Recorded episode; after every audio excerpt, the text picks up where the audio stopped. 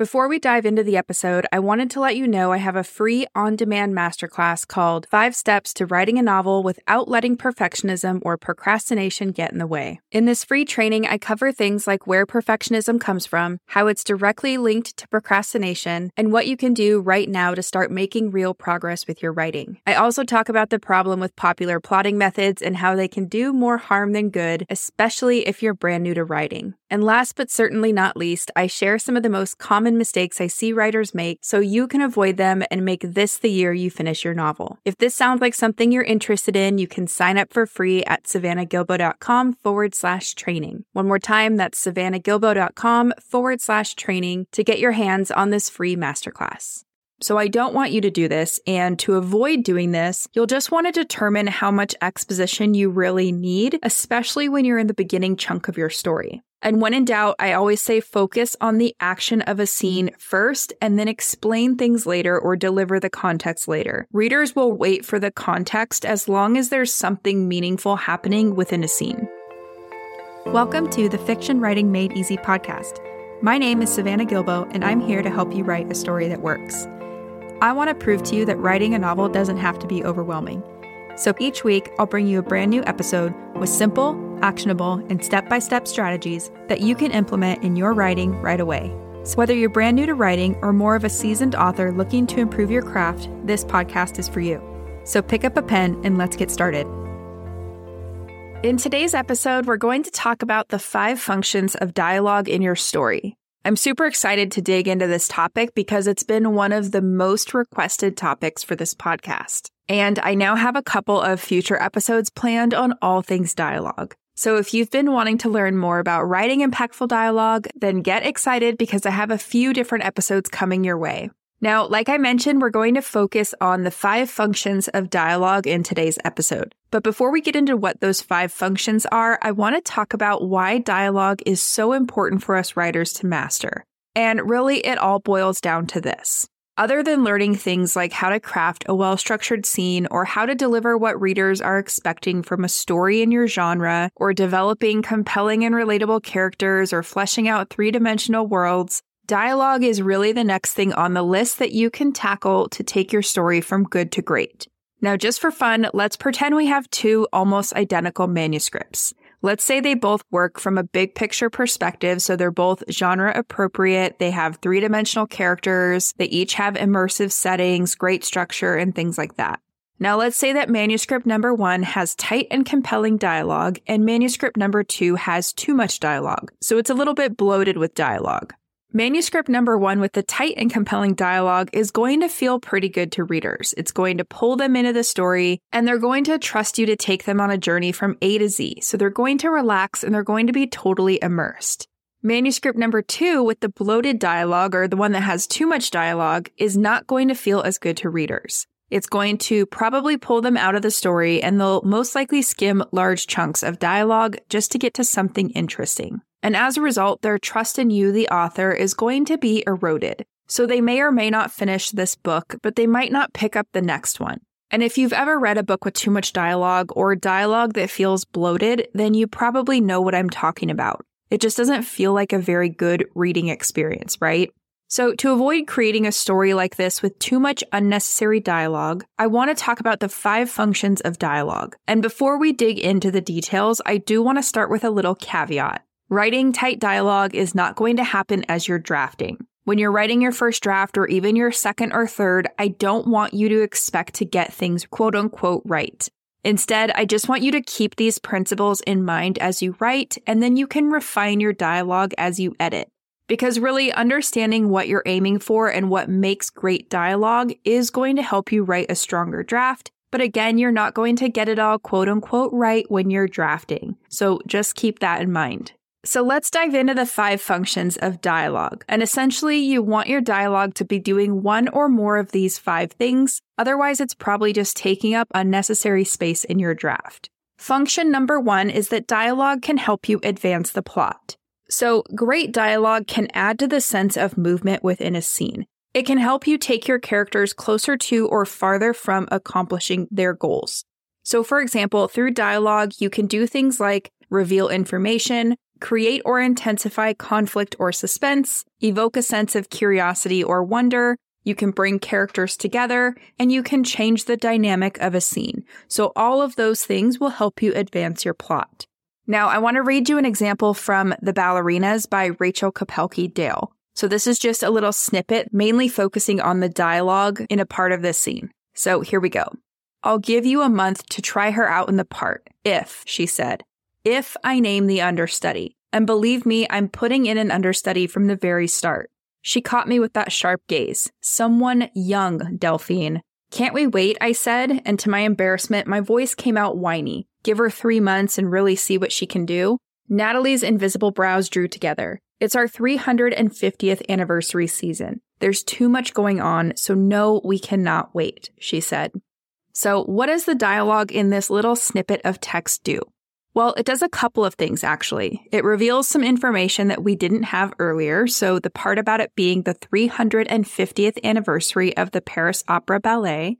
It also establishes some conflict here because Delphine and Natalie want different things. So, they each want to cast different people in the ballet. And Natalie also wants to have an understudy where Delphine does not. It's also helped to change the dynamic of the scene because Natalie is really putting her foot down here. So she's saying, okay, we can go with your plan, but I am going to insist on an understudy. So there is quite a bit happening in this one little exchange, and it definitely moves the story forward. So that's function number one. Your dialogue can help you advance the plot. Function number two is that dialogue can help you reveal character. So readers can learn a lot about your characters through the way that they speak to others, which means when you're crafting your dialogue, you'll want to consider things like your character's worldview. So what does your character value and why? What do they worry about or fear? And on the flip side, what do they hope for or dream about? You can also think about things like what kind of misguided beliefs do they have, or what kind of internal baggage do they carry that impacts their day to day life? Do they have any biases? You know, things like that. So, as an example, consider a character who values inclusivity and how they're going to speak and behave quite differently than somebody who does not, right? The other thing you can consider is vocabulary. So, what is your character's educational background? And then, what words would someone with that background use or not use? As an example, think about someone who maybe didn't go to high school. They might feel insecure about this, so maybe they compensate by using big words both in and out of context. This also applies to regionalism. So, where is your character from? And then, how do people from that area talk? So, for example, I'm from California and I say the word gnarly, where my relatives in New York do not say that word. They also use the word pop to refer to soft drinks, where we in California would just say soda. So, things like that, right? You can also think about syntax. So, when a character doesn't speak English or whatever the primary language is in your story, Syntax or the order of your character's words is the best way to show this. So, for example, I could write a little piece of dialogue that says something like, Can you tell me, please, where is bathroom? Right? I would know that that person's not necessarily a native English speaker.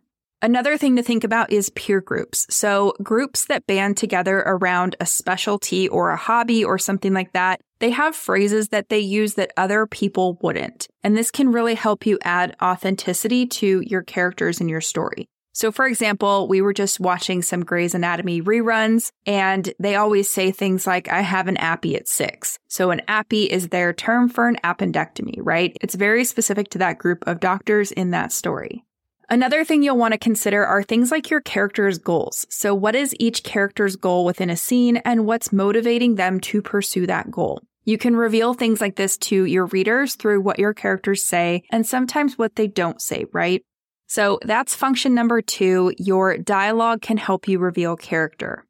Function number three is that your dialogue can help you establish context. So, in many cases, the dynamics of a scene can be set up through dialogue or through a mix of dialogue with action and exposition. And yes, you will need to use exposition to help readers understand what's going on in your story or in any given scene, but you probably don't need as much as you think. We'll talk about that more in a second. First, I want to read you an example from the book Fable by Adrienne Young. So here we go. Where are the others? I ask, flipping a copper into the air and throwing my belt into the skiff. He caught it, dropping it into the purse hanging from the mast, still working the traders. What are you going to do with all of that copper, Fable? Coy asked, tying off the line. I watched the rope pull around the callous skin that covered his hand. What copper? He looked amused, a sliver of teeth showing between his lips. I know you're trading all that pyre you're finding, but I can't figure out what you're planning to do with the coin. Buy a boat? Start an operation with the traders? I haven't been finding much pyre, I shrugged, twirling a piece of my hair around my finger. The strands were the color of tarnished copper in the sunlight, no more than usual. So, in this example, what have we learned? Well, we've learned that Fable and Coy are alone and that the other people who would normally be on the boat are still off working the traders. We've also learned that Coy is super curious about how much Pyre Fable has been finding lately and what she plans to do with her coin. We can clearly see that Fable does not want to reveal too much to Coy as well. So the author has set up quite a bit of context in the beginning of this scene, and a lot of it's done through dialogue. Now, quickly going back to what I said earlier about exposition, you can deliver exposition through narrative and or through dialogue but you will want to be careful when you're using dialogue to deliver exposition. For example, if you use dialogue to show readers something that the two characters already know, this is going to feel false and it's going to pull readers out of your story. So here's a bad example of that. Hello, Mrs. Wilson, my piano teacher from Los Angeles. Please come into my house that's on Hudson Street, the yellow one on the corner to be exact right? That's not the best example, but that's sometimes how I see writers delivering exposition through their dialogue. So I don't want you to do this. And to avoid doing this, you'll just want to determine how much exposition you really need, especially when you're in the beginning chunk of your story. And when in doubt, I always say focus on the action of a scene first and then explain things later or deliver the context later. Readers will wait for the context as long as there's something meaningful happening within a scene. Now, something else to consider here is that not including everything you can possibly include about something can also help you create a little bit of mystery. So, as an example, I've chosen a different book by Adrienne Young, and this one's called Spells for Forgetting. And I'm just going to read you this little bit of dialogue from one of the early chapters. We stopped coming after the fire, of course. Couldn't believe it when we heard. It was all over the news for months. Same night that poor girl died, wasn't it? What was her name? Lily? So strange, the whole thing. She dropped her head just a little to see my face. What do people around here think happened to her? I let my eyes meet hers then just for a moment. I knew that look, the morbid curiosity, the twisted entertainment of it all. But this wasn't the first time someone had come into the shop asking the very same questions. There was an unspoken understanding on Saoirse. We didn't talk about that night or Lily Morgan, especially not to outsiders. So notice how in this example, the woman asking the questions is curious about the night of the fire and a young woman named Lily who died that same night. But the protagonist here does not want to comment, so she remains silent. Because of this, there is a sense of mystery evoked in the reader, right? We're wondering what happened to Lily and who set the fire and why. Now, a little caveat is that this little piece of dialogue is not the main thing that the scene is about. So there's other conflict. The character has a goal that's not related to this piece of dialogue. So the author is playing fair with the reader in the sense that she's including all of the context a reader would need to understand the scene and just leaving this one little thread open. So that's function number three. Dialogue can help you establish the dynamics and the context of a scene. Function number four is that dialogue can help you set the tone and the mood of a scene. So, the kind of book you're writing should be evident from the way that people in your story talk to each other. A thriller should not sound like a romance, and a romance should not sound like a performance story. And again, this is not something to stress over during the drafting process, but instead it's something you can refine when you're in the revision phase. So I'm going to read you a little snippet of dialogue, and I just want you to consider what genre this sounds like, and then I'll tell you once I'm done reading it. Okay, here we go. Society mothers, you dolt, those fire breathing dragons with daughters. God help us, marriageable age daughters. You can run, but you'll never manage to hide from them. And I should warn you, my own is the worst of the lot. Good God, and here I thought Africa was dangerous. Anthony shot his friend a faintly pitying look. They will hunt you down, and when they find you, you will find yourself trapped in conversation with a pale young lady all dressed in white who cannot converse on topics other than the weather, who receive vouchers to Almack's and hair ribbons. A look of amusement crossed Simon's features. I take it then that during my time abroad, you have become something of an eligible gentleman. Not out of any aspirations to the role on my part, I assure you. If it were up to me, I'd avoid society functions like the plague. But my sister made her bow last year and I'm forced to escort her from time to time. So, can you tell what genre of story this is going to be just based on this little snippet of dialogue? If you guessed romance, you are correct. This is an example from The Duke and I by Julia Quinn. So, very appropriate dialogue for the genre. Now, I'm going to read you a different example and we're going to do the same exercise. So, here we go. I told the woman on the phone, Yes, ma'am, how can I help you today? I, um, she said, I'm not sure. I lost something and I think maybe you could help me. Finding lost articles is a specialty, I said. What would I be looking for? There was a nervous pause. My husband, she said. She had a voice that was a little hoarse, like that of a cheerleader who'd been working a long tournament, but had enough weight of years in it to place her as an adult. My eyebrows went up. Ma'am, I'm not really a missing person specialist. Have you contacted the police or a private investigator? No, she said quickly. No, they can't. That is, I haven't. Oh dear, this is all so complicated. So, what would you guess the genre of this story is? If you guessed mystery, you are right. This is an example from Storm Front or book one of the Dresden Files series by Jim Butcher. So, ideally, we would be able to pick up any page of your book and just kind of read through the dialogue and get a sense of the genre. And that's because the cumulative effect of your dialogue, as well as everything else, is really going to help you set the tone and the mood for your book. So, you will want to be intentional with the dialogue that you use. So that's function number four. Your dialogue can help you set the tone and the mood of a scene and of your entire story. Function number five is that dialogue can help you reveal or hint at your story's theme. Now, many aspects of your story can help you reveal or hint at your story's theme, but dialogue is an especially great way to do this. So, as an example, I want to read you a little piece of the final page of It Ends With Us by Colleen Hoover. And I don't think this spoils anything, but if you are extra sensitive to spoilers, maybe just skip ahead 30 seconds. So here we go. Cycles exist because they are excruciating to break. It takes an astronomical amount of pain and courage to disrupt a familiar pattern. Sometimes it seems easier to just keep running in the same familiar circles rather than facing the fear of jumping and possibly not landing on your feet. My mother went through it. I went through it. I'll be damned if I allow my daughter to go through it. I kiss her on the forehead and make her a promise. It stops here with me and you. It ends with us. So, one of the main themes in this story is about breaking cycles, and you can clearly see it through this snippet of dialogue, right? It's in that last sentence, and it literally says, It stops here with me and you. It ends with us, which is pretty cool. Now, you will want to avoid letting your characters become too preachy because readers do not want a lecture or a sermon. And to avoid this, you really just want to make sure there are no long chunks of dialogue where your character is literally just telling somebody else everything that you want to impart on readers, because then it really does start to feel like you're talking at the reader instead of bringing them on a journey from A to Z, you know, telling them a story that just happens to include a thoughtful takeaway, right? So that is something to keep in mind. Again, that's something that you can really focus on during editing. It's not uh, something I want you to spend too much of your time on while you're writing. Instead, just keep it in mind while you're writing and then refine as you edit. So that's the fifth function of dialogue. Your dialogue can help you reveal or hint at your theme. So I hope you can see that by understanding the five functions of dialogue, you can ensure that every line of dialogue in your story serves a purpose. To quickly recap those functions, number one was your dialogue can help you advance the plot. Number two was your dialogue can help you reveal character. Number three was your dialogue can help you establish context. Number four was your dialogue can help you set the tone or the mood of a scene. And number five is that your dialogue can help you convey or hint at the themes in your story.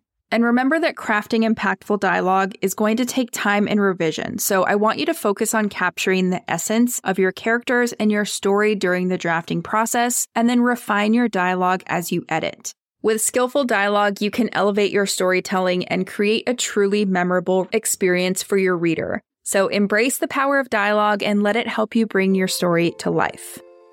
So that's it for today's episode. Thank you so much for tuning in and for showing your support.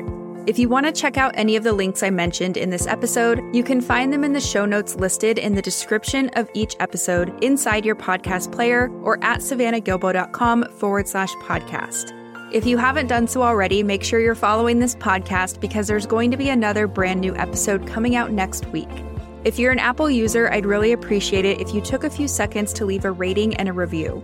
Your ratings and reviews tell Apple that this is a podcast that's worth listening to. And in turn, your reviews will help this podcast get in front of more fiction writers just like you. So if you have a quick second, please leave a rating and a review and share this podcast with some of your friends. And then I'll see you next week with a brand new episode full of actionable tips, tools, and strategies to help you become a better writer. So until then, happy writing.